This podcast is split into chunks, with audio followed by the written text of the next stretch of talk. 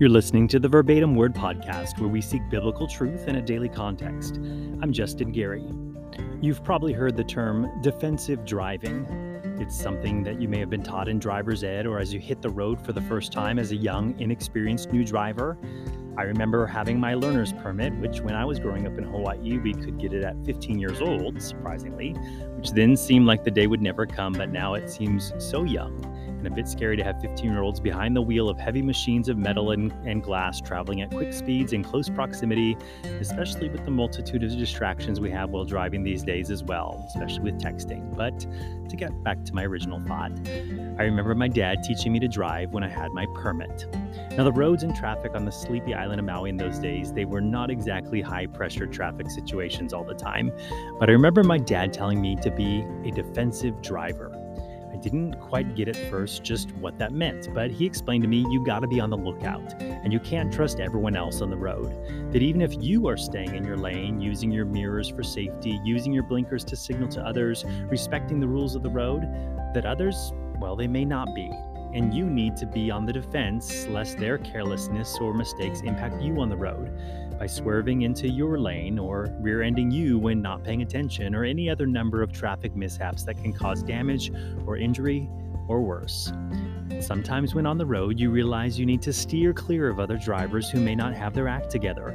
Like when you see someone driving erratically, swerving in and out of their lane, driving at speeds that are either way too slow or far too fast or someone weaving who you just know has got to be drunk or using drugs behind the wheel, and you fall back to give them plenty of room where you figure out a way to pass them, holding your breath as you do, hoping they don't do something erratic in that moment as you try to make a break from them, passing them in the driving lane next to them. Or the texter, who is in deep communication with their BFF or, or their bae when they should have their eyes on the road and on you rather than on their screen or the 95 year old who is lucky enough to still have a license and be on the road when they should have retired their driving gloves years before. now you're having to watch yourself and them while heading down the road. Defensive driving, because it's not always just about your skill and focus, but on the highways and byways, there are times when you need to buckle up and steer clear. On the last podcast, there were some people that Paul was warning them to avoid, to watch out for, and steer clear from if possible unreasonable, and wicked men, for not all have faith, and that the evil one would work through this, Christ rejecting world to try to sideswipe or rear end the church and the believers, since not everyone was of the faith, all of us in one lane or the other, for God or against Him. Paul continues with some practical advice in 2 Thessalonians 3 of some people to avoid and some tips for the road on this journey of life that they might drive defensively, since not everyone would have their best interest and safe passage in mind as they seek to walk this road called the straight and narrow. On this podcast, we take a look at 2 Thessalonians 3, starting in verse 6.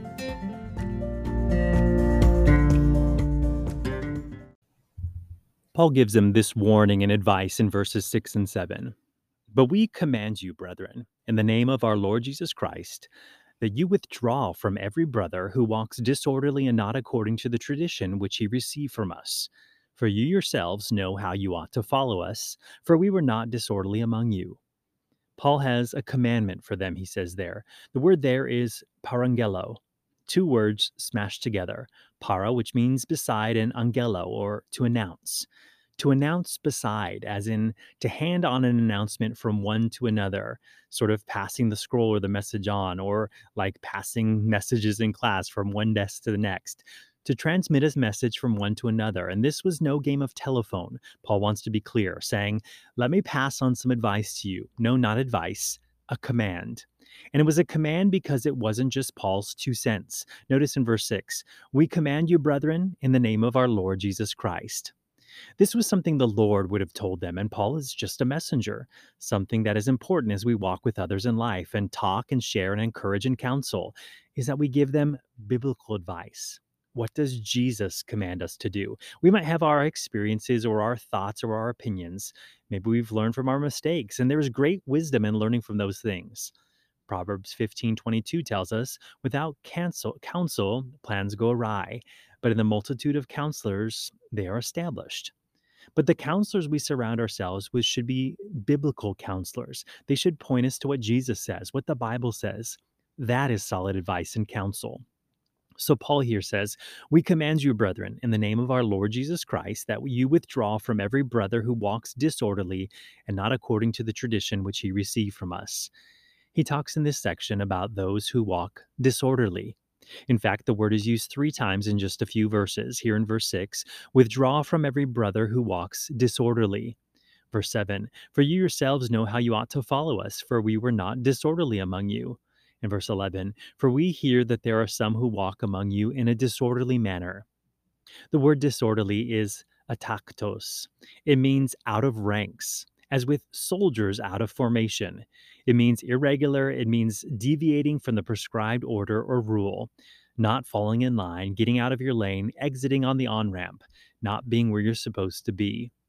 I remember as a kid watching airplanes called the Blue Angels. They were fighter planes that would always fly in formation. Really, really cool. Really neat to watch them go there. And every plane had to be right in their right spot. No one could deviate from where they were supposed to be. One of those planes being disorderly and out of line, well, it could have been devastating and not necessarily just not a nice formation, but it could have been dangerous for those in the sky as well as those on the ground. Stay in your lane, don't deviate, don't fall out of ranks. There is a prescribed way to walk and live, and it is according to God's design, God's will, and God's plan. And when we deviate from that, it is disorderly. Our society highly values individuality, and conformity can be seen as something negative or something that should be pushed back against. We can see this in simple ways sometimes. I have a friend who hates dressing matchy matchy with others. Like if going with a group of colleagues and everyone decides to wear the matching t shirt on the same day or to the event, something in her can't do it or will do it cringing and kicking inside the whole time. Tell people to conform, to fall in line, and you're bound to meet with resistance. But when the order is established by God, when the lanes are painted by God, when the traffic patterns are initiated by God, when the plans and purposes of life are dictated by God, that order in life is blessed and good and solid. As Jesus said at the end of the Sermon on the Mount, hearing his words and doing them, it's like a man building his house on the rock and not the sand, building according to the blueprints of God. In his wisdom, telling us what is good and right and blessed, and saving us all the time of troubleshooting and problem solving and trying to figure it out, all out on our own. He tells us what is good and what is the right way. Some conformity is to be avoided for sure. Paul wrote in Romans 12, verse 2, and do not be conformed to this world, but be transformed by the renewing of your mind, that you may prove what is that good and acceptable and perfect will of God. Don't conform to this world, but having our mind renewed to see that God's ways and God's plans are good and acceptable and perfect. That's a conformity that brings blessing in our lives and to the world of others. But this world is out of line, walking disorderly, out of formation. Of course, the Thessalonians knew this and had experienced this, the non believing community in Thessalonica opposing them greatly, bringing challenges and hardship, in no way supportive of them in their new faith. But it seems that those outside of the church were not the only ones disorderly that Paul wa- warned them to watch out for. So Paul says here, We command you, brethren, in the name of the Lord Jesus Christ, that you withdraw from every brother who walks disorderly and not according to the tradition which he received from us.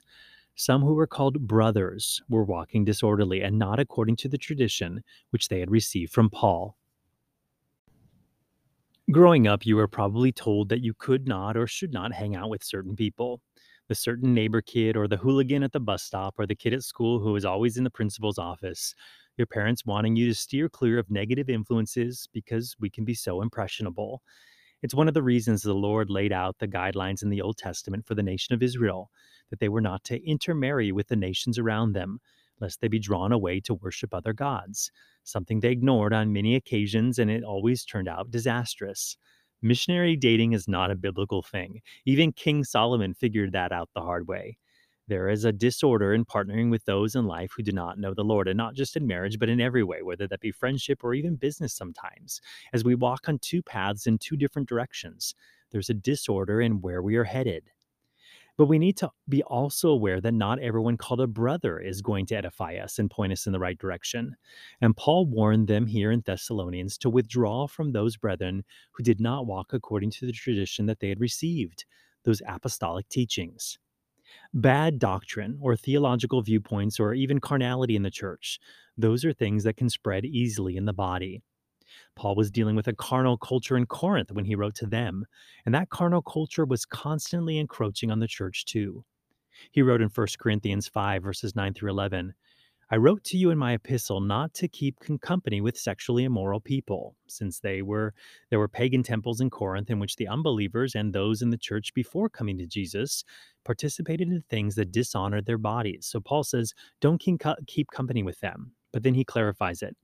Yet I certainly did not mean with the sexually immoral people of this world, or with the covetous or extortioners or idolaters, since then you would need to go out of the world. Meaning, we're not to withdraw as the people of God from having any influence in this world among sinners or any contact, since sin has permeated this world and Jesus came to save, sinners. So, who is Paul telling them not to keep company with? He goes on, But now I have written to you not to keep company with anyone named a brother who is sexually immoral or covetous or an idolater or a reviler or a drunkard or an extortioner, not even to eat with such a person. It's clear we need to practice defensive driving when moving through this world as believers so we don't get caught up in their sin. But later in the same epistle, 1 Corinthians, Paul's addressing false teaching, those denying the resurrection. And it's then that he writes in 1 Corinthians 15, verse 33 Do not be deceived. Evil company corrupts good habits. He wasn't talking there about sinful and carnal attitudes and choices and behaviors, but about those in the church who were teaching things that weren't good, viewpoints and theologies that were taking them away from the gospel and getting caught up in other things. Paul tells them here in, in Thessalonians avoid them, withdraw from them. He says, We command you, brethren, in the name of the Lord Jesus Christ, that you withdraw from every brother who walks disorderly, and not according to the tradition which he received from us. For you yourselves know how you ought to follow us, for we were not disorderly among you. Paul is concerned that they would move away from the traditions that they had been taught, the apostolic teaching. Certainly, this means the gospel that men are sinners, we can't earn God's favor. God came in the flesh, lived a perfect life, died in our place on the cross for our sins, was buried, and rose again, and we are saved by grace through faith. That's a tradition that they had received, the apostolic teaching. It's apparent as we read the New Testament that this often happened with Paul's ministry, that once Paul and the team left town, people either swept in with other teachings, often teaching Judaism or teaching the law and minimizing grace. Other things were constantly creeping in, and there were other teachers always on Paul's tail.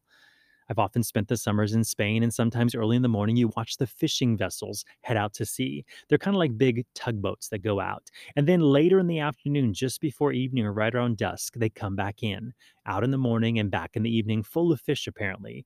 As they come back in the afternoons, you can see something very interesting flocks of birds, seagulls, following right after the fishing vessels, flying along in a, in a full on flock right be- behind those tugboats full of fish, swooping in for morsels or some small fish that's fallen back in the sea. They are hungry and they are swarming around them. I imagine that same scene following Paul much like the birds swooping in to steal the seeds in Mark chapter 4. Every time he left town, a fruitful catch, fishing of men, just like Jesus had said, there were someone coming in right after to swoop in and and and bear upon those spoils. When it comes to Paul and the Thessalonians, what was the tradition they received that Paul was concerned with? I think it also might have to do with one of the main focuses of this letter the belief of the return of Jesus. The confusion had Christ returned? Are they in the tribulation? Well, why? Because losing the expectation of his return can have detrimental effects on one's faith. And that's one reason Paul's taken quite a bit of time to talk about it in First Thessalonians and then to clarify it again in Second Thessalonians. Peter was concerned with this, that people would kind of lose sight of the return of Jesus Christ. Remember, Peter was left on a hilltop with the others in Acts chapter 1, watching as Jesus ascended up, told to wait for his return. Years later, he wrote in 2 Peter, knowing this first, that scoffers will come in the last days, walking according to their own lusts and saying, Where's the promise of his coming? For since the fathers fell asleep, all things continue as they were from the beginning of creation. He called them scoffers, mockers, those who are making fun of it. One reason it's important, well, later on, Peter writes in verse 9, The Lord is not slack concerning his promise, as some count slackness but is long suffering toward us, not willing that any should perish, but that all should come to repentance. Did you catch that? If you lose sight of the return of the Lord, you lose sight of an urgency of the gospel, and you get caught up and distracted in the things of this life and this day and this age. Maybe it was not that, maybe just doctrine in general, but whatever it is, Paul tells them to withdraw from those people, and they would know who he's talking about. The word withdraw is stello, to remove oneself, to withdraw oneself, to depart. It's sort of a leave the room, I was at a conference recently. I'm, I'm in the guidance division of our area of education. I teach career awareness, and I was at this session, and there was different sessions and descriptions of those sessions. And so I went to a session that seemed kind of interesting. I walked in and I sat down, and they were supposed to be talking about the aerospace industry, which I thought would be interesting because I didn't know quite a bit about it, and I know a lot of students are interested. So I wanted to have some information to be able to pass on to them. But as I got down and sat down, I, I realized it was not going to be pertinent to me. They were actually just going over curriculum resources for those who might be teaching or plan to teach it, which I was neither of those. So I sat there for a couple minutes, kind of wondering, how do I get out of here? I just walked in, it's a very small room and there's not a ton of people, but I realized I don't think that I need to be here.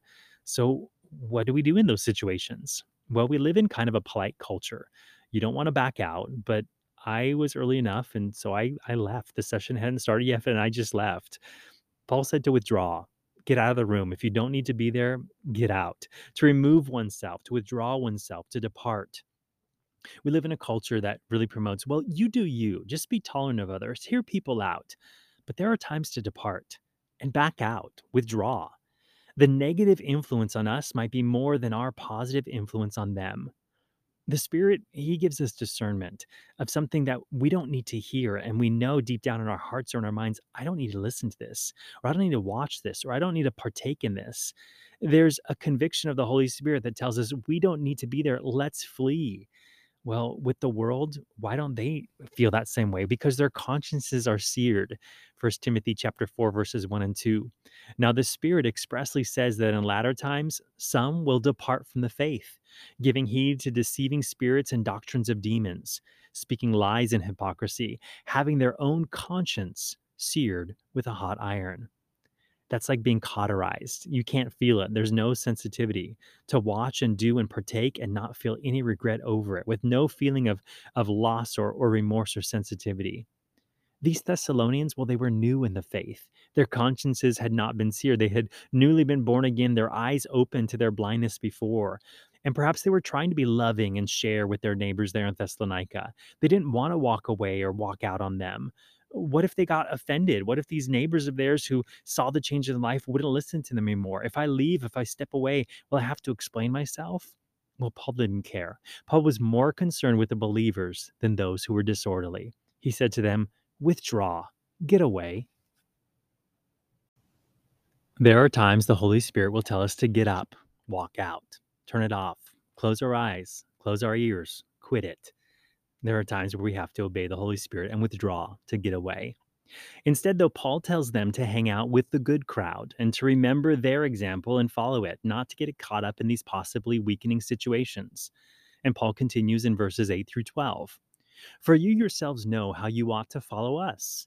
For we were not disorderly among you, nor did we eat anyone's bread free of charge, but worked with labor and toil night and day, that we might not be a burden to any of you not because we do not have authority, but to make ourselves an example of how you should follow us. For even when we were with you, we commanded you this if anyone will not work, neither shall he eat. For we hear that there are some who walk among you in a disorderly manner, not working at all, but are busybodies. Now, those who are such, we command and exhort through our Lord Jesus Christ that they work in quietness and eat their own bread Follow us, Paul says. We were not disorderly among you. And this is the second time there. He says to them that we should not or sorry that they were not disorderly that's the second time that he uses that word disorderly there in this this section we were not we were falling in line we were doing exactly what we're supposed to do so you can follow our pattern he mentions there too that they shouldn't eat bread free of charge these itinerant teachers these guest speakers potentially that came in often after paul they took money from the people and they said, Hey, we're here to share. You need to support us. Now, this is in contrast to Paul.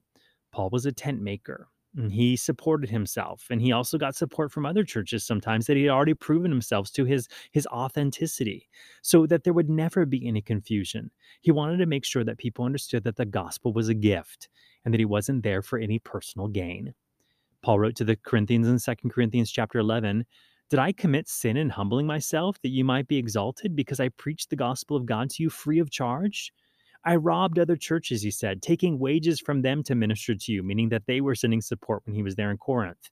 And when I was present with you and in need, I was a burden to no one. For what I lacked, the brethren who came from Macedonia supplied. And in everything I kept myself from being burdensome to you, and so I will keep myself. He didn't want to confuse the message. He found ways to support himself and to make his ends meet when he was there in Corinth, so that when he was preaching the free gospel of Jesus Christ, it was indeed that completely free the gospel is a gift. And people already have a lot of skepticism about corruption and faith. Those who have become greedy and try to gain from it. A lot of people are turned away from religion and from churches because they think it's all about money. The Bible does speak of supporting those who minister the gospel. It says, Don't muzzle the oxen while it treads on the grain. You can imagine that picture. This poor oxen going around in circles, walking over the grain, pulling that cart or that that threshing thing behind it and it's wanting to just bend down and just have a, a, few morsels from the ground and yet that muzzle upon it restraining it from doing so paul says don't do that if we're not going to be going we should be supporting we should be supporting those who, who are there ministering the gospel now, Paul quoted Jesus apparently when speaking with the Ephesian elders in Acts chapter 20. He says, I've shown you in every way, by laboring like this, that you must support the weak and remember the words of the Lord Jesus Christ that he said, It is more blessed to give than to receive. This was not apparently the goal of many who were swooping in after Paul. They had, maybe some of them had made their way to Thessalonica. Listen again. For even when we were with you, we commanded you this If anyone will not work, neither shall he eat. For we hear that there are some who walk among you in a disorderly manner, not working at all, but are busybodies. Now, those who are such, we command and exhort through our Lord Jesus Christ that they work in quietness and eat their own bread. They had had talks about this when Paul was there. Work. Adam in the garden was placed there to tend it and to keep it. We know that the thorns came afterwards, but even before the fall, he had a job to do in the garden. He had some responsibility that God had given him to do. Now, Paul says here that some walk in a disorderly manner. Now, this is the third time he uses that word. They're disorderly, they're out of step, they're out of formation. I've never been in the military, but I've seen military movies, and I can just imagine that drill sergeant with his whistle there at the front. If one of them falls out of line or does something wrong, they're all doing laps in the rain or they're all dropping and giving 100 push ups. Well, some there in Thessalonica, they were not pulling their weight, not working at all. He calls them busybodies. God can and often is glorified in our work, in the careers He gives us, in the jobs that He gives us. Sometimes it's a job to provide food on the table and pay the bills. Uh, for other people, they have a career, something where they're developing a sphere of influence, but with the giftings that we acknowledge that, that have been given to us by God, glorifying God with what we do. And also influencing the others who are also in the world doing the same thing as we shine as lights in every place. Jesus called the disciples while they were doing something, while they were busy about their jobs, fishing, tax collecting. They were busy. He, they left their nets in the moment. In the Old Testament, God called shepherds while they were out shepherding the flocks. They were doing something. They had work ethic. They were out and about making ends meet. And that's the kind of, kind of people that Jesus called to be his disciples, to drop everything because they were already active. They were already doing something. They were making a difference. They had work ethic. They worked hard. I see right nowadays there are help wanted signs everywhere. If I didn't already have one and a half jobs, I'd be tempted to get a third job. There's work out there to be done. Now, seasons, there might be seasons where we don't work, or circumstances where we don't need to work, or God calling you to trust Him for a season, a season which He is something else. But this is in direct contrast to someone being a busybody, someone who just doesn't want to work, or chooses not to work, or refuses to work, or is distracted from working. Idleness is never good. There's a situation in First Timothy in chapter 5 where there were widows. And remember, in those days, the church would have to take care of them or relatives or something because there was no social security net. Eh, they didn't have family to take care of them. And if, if so, then the church would take care of them. Now, Paul writes there in First Timothy if there were family to take care of them, then the family had to take care of them. They had to provide for their own. The church of the church of God wasn't responsible. The family was first. Now, if they were older and they didn't have family, then they could potentially take them into the number of widows of the church if they had shown that they had kept busy in the things of God and served the church before, serving their families and serving the church. That meant they weren't just going to be dead weight. They were going to come and contribute something to the body of Christ. And the body of Christ there, that local body of Christ, would support them. But he says there in First, uh, First Timothy 5, if they're younger widows, he says, and besides, they learn to be idle, wandering about from house to house, and not only idle, but also gossips and busybodies, saying things which they ought not. Therefore, I desire that the younger widows marry, bear children, manage the house, give no opportunity to the adversary to speak reproachfully. For some have already turned aside after Satan. They were getting caught up in the enemy's schemes, undermining the work of God, and they may not have even known it. Just in their idleness, in their carnality, in their fleshliness, they were actually turning aside after Satan. Not that they knew they had turned to Satanism or Wicca or witchcraft or anything like that, but they were just doing the things of the flesh and not walking in the spirit. God has called all of us to do something in this season, in this season right now, even if it is just to be still and to seek Him. There's something that we are accountable for. We're supposed to do it as unto the Lord. Paul said in verse 8 that they had labored and toiled and they could follow that example. It was tough work, it was sweaty work, and he was doing double duty. He worked, and then in the warm part of the day, when people would take time off and have their siesta, that free time in the Middle East, there, he would do ministry. He would teach daily. Those people who get to do full time ministry are blessed. But for many of us, we have to do ministry in our free time. That was such a change for me when I came off the mission field. The respect that I have for those, even back when I was serving in Slovenia full time, who were doing their daily life and doing their nine to five jobs or their nine to six jobs or their nine to eight jobs and raising families and still contributing to the church. I appreciate them in a whole new light than I even did when I was on the mission field. And now I work. Now I have to work in any ministry. Eh, well, it's in my free time. Labor and toil. Paul knew what that was like. These people were not lazy. And there was an accountability for those who are serving full time, then, those who are able to be supported and do the full time work of the ministry. There's an accountability with that. Paul tells them, Now those who are such, who are busybodies, we command and exhort through our Lord Jesus Christ that they work in quietness and eat their own bread the second time we see in these verses that we're looking at in this podcast, we see him command. The first time was in verse 6. Paul's not offering a suggestion or putting in his two cents. He commands them here that they should work in quietness. Some people can hem and haw that they have to work, complaining about work. They hate their jobs. Be thankful for God's provision through whatever work he provides. Paul says here that they should eat their own bread, their own bread.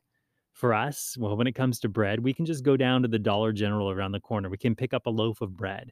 But imagine this if they were to eat their own bread, what does that mean? They had to first plow the field, then they had to plant the field, and then they had to tend the field, then they had to water the field, then they had to wait months for it, and then they had to harvest that grain, and then they had to grind it, and then they had to mix it, and then they had to bake it. That's what it means to eat your own bread. Plan, be faithful, be fruitful, work throughout the season, beginning of the season, middle of the season, end of the season. Go get it at the right time, harvest, work. Paul's saying you're going to work hard, eat your own bread, and be involved, be engaged with it. There are no handouts. He was not expecting others to cover for them. There was no social systems or others. He said, Eat your own bread. Now, that's something that's satisfying when you eat your own bread. If you've ever made something from scratch at home, especially something like bread, there's something so satisfying about, hey, I made this from scratch. I didn't just buy this. Even if it's in a bread maker, there's some pride there. But if you really make it from scratch, it's pretty amazing. Nothing to be prideful out of, but something that is satisfying. Another thing here if we're supposed to eat our own bread, make sure we're not enabling people. Some parents, unfortunately, need to cut off their kids or give their kids some chores to do. I know someone who's a soon to be college graduate and they've been having their rent paid for and everything paid for. And they were really surprised to find out that after graduation, that it's not going to be paid for anymore. Maybe they should have been saving up some of the money they were making in their part time job. I think it's important to teach kids about personal finance. I got to teach it for a number of years at my previous school that I worked at, and there was always parents who would tell me at parent teacher conferences, "Man, I wish I had had learned that." Thank you. My kids having real life conversations. We need to learn to eat our own bread. Paul mentioned that they led by example. Verse 9, the example is that they were servant leaders, that they showed, they didn't just tell. Kids learn. I remember my parents teaching us to work really, really hard.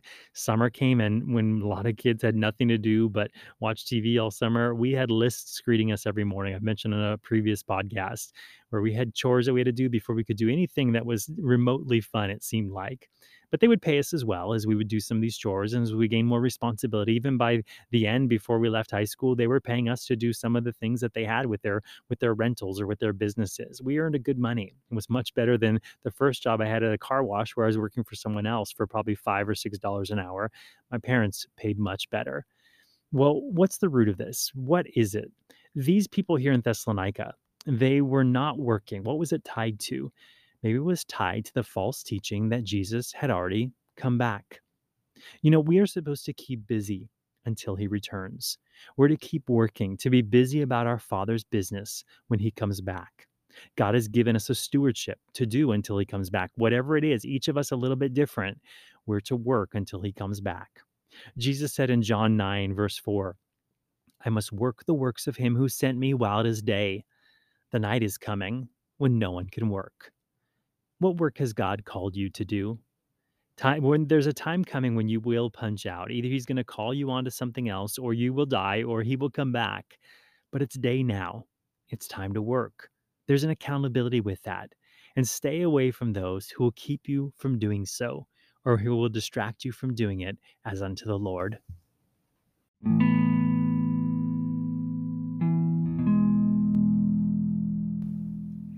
Paul was pleased to see that the Thessalonians were continuing on with the work that Jesus had for them, verses 13 through 15. But as for you, brethren, do not grow weary in doing good. And if anyone does not obey our word in this epistle, note that person and do not keep company with him, that he may be ashamed.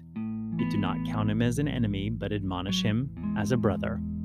First, you, you don't grow weary in doing good. He writes something similar in Galatians 6, verse 9. And let us not grow weary while doing good, for in due season we shall reap if we do not lose heart. There are some good things that you're doing right now that you're growing weary of. Don't grow weary. Keep doing the good things that the Lord has appointed you to do, even if others are not. Sometimes you'll see a road crew or a construction team addressing some problem, a bunch standing around and one person working. I saw this the other day. There was a broken water main around the corner, and as I was driving away, there was water literally flowing down the road, just a river. And they addressed it, and I came back a little bit later and one guy was working and it seemed like there were five supervisors. Now I'm not judging because there was limited equipment. It was a small hole, it just was one part of the pipe, but it was pretty funny picture to see that typical thing of one guy working and a lot of people standing around. Now any of these guys would have done a much better job than I could ever would do, so I'm not going to judge them. But the picture's clear. Don't grow weary in doing good. You be the guy or the gal working while all the others are standing by, idle. You be the one that people can look to as the mm. example and say, that's exactly what I'm supposed to be doing. Whatever God has entrusted to you, it's His grace that will enable you to do it. So keep doing it. Don't grow weary in that. Romans 12, verse 3 says, For I say, through the grace given to me, to everyone who is among you, not to think of himself more highly than he ought to think, but to think soberly, as God has dealt to each one a measure of faith. Be sober about what God has given you, what He's dealt to you, the measure of faith He's given you, the gifts He's given to you. What cards has He dealt to you? The measure of faith that He's given you to do it through the grace given to us. And in 1 Corinthians 15, Paul says, But by the grace of God I am what I am, and his grace toward me was not in vain. But I labored more abundantly than they all. Yet not I, but the grace of God which was with me. Paul laboring more abundantly. As he looked around, he was doing more, he was being called to more, he was accountable for more, but he said it wasn't him. It was the grace of God which was with me. Don't get distracted, Paul says. He writes there, and if anyone does not obey our word in this epistle, note that person and do not keep company with him, that he may be ashamed. Yet do not count him as an enemy, but admonish him as a brother. When they see you faithfully serving God with all that you have, fulfilling your purpose and using the gifts God has given you, they might be ashamed that they are wasting what God has given you and jump in the hole and start digging too. I remember being in geometry class in my freshman or sophomore year of, of, high school. I think it was my freshman year of high school. And sometimes they would talk if something was going to be judged on a curve, he was going to grade on a curve. Everyone would try and convince one another to do the worst that they could on the exam. But something didn't sit right with that. Why would I do the worst that I can when I'm supposed to be doing the best? Paul kind of says the same thing here. Don't keep company with them that they may be ashamed it's not necessarily that we don't want them to, we want to put them on the side, but we want them to see and be spurred on by a godly jealousy. He says, Don't count him as an enemy. Admonish him as a brother, and let the Holy Spirit do his refining and convicting work in them as he likely has done in you. It is now day. It is time to labor. And who knows when the dark will come and none of us can work? We don't need to strive for his yoke is easy and his burden is light. And no matter how tough or challenging the things God has given you now, whether that be to be a spouse or a parent or an employee or a bivocational servant of Jesus, or to do ministry in your full for your free time or in the full time, or to work hard and barely get bread on the table, Jesus will give you his grace and the power of the Holy Spirit to, to fulfill any and all the callings that he has given you for this life. Don't grow weary in doing good. And don't let the laziness or passivity or reluctance or neglect of others keep you from pressing on. 1 Corinthians 9:24. Do you not know that those who run in a race all run, but one receives the prize? Run in such a way that you may obtain it. Run to obtain that prize. So Lord, keep us from those who will derail us or call us to fall out of step make us sober about the influences that we place around us. And Lord, surround us with encouragers who can sharpen and refine and strengthen us.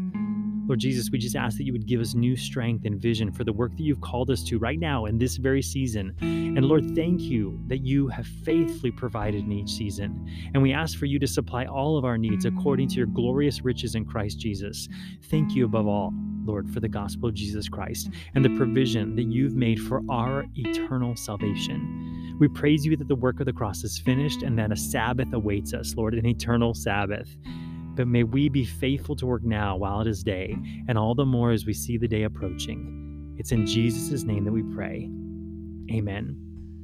We'll tune into the next podcast as we finish not only the book of Second Thessalonians, but we finish season two of the Verbatim Word podcast.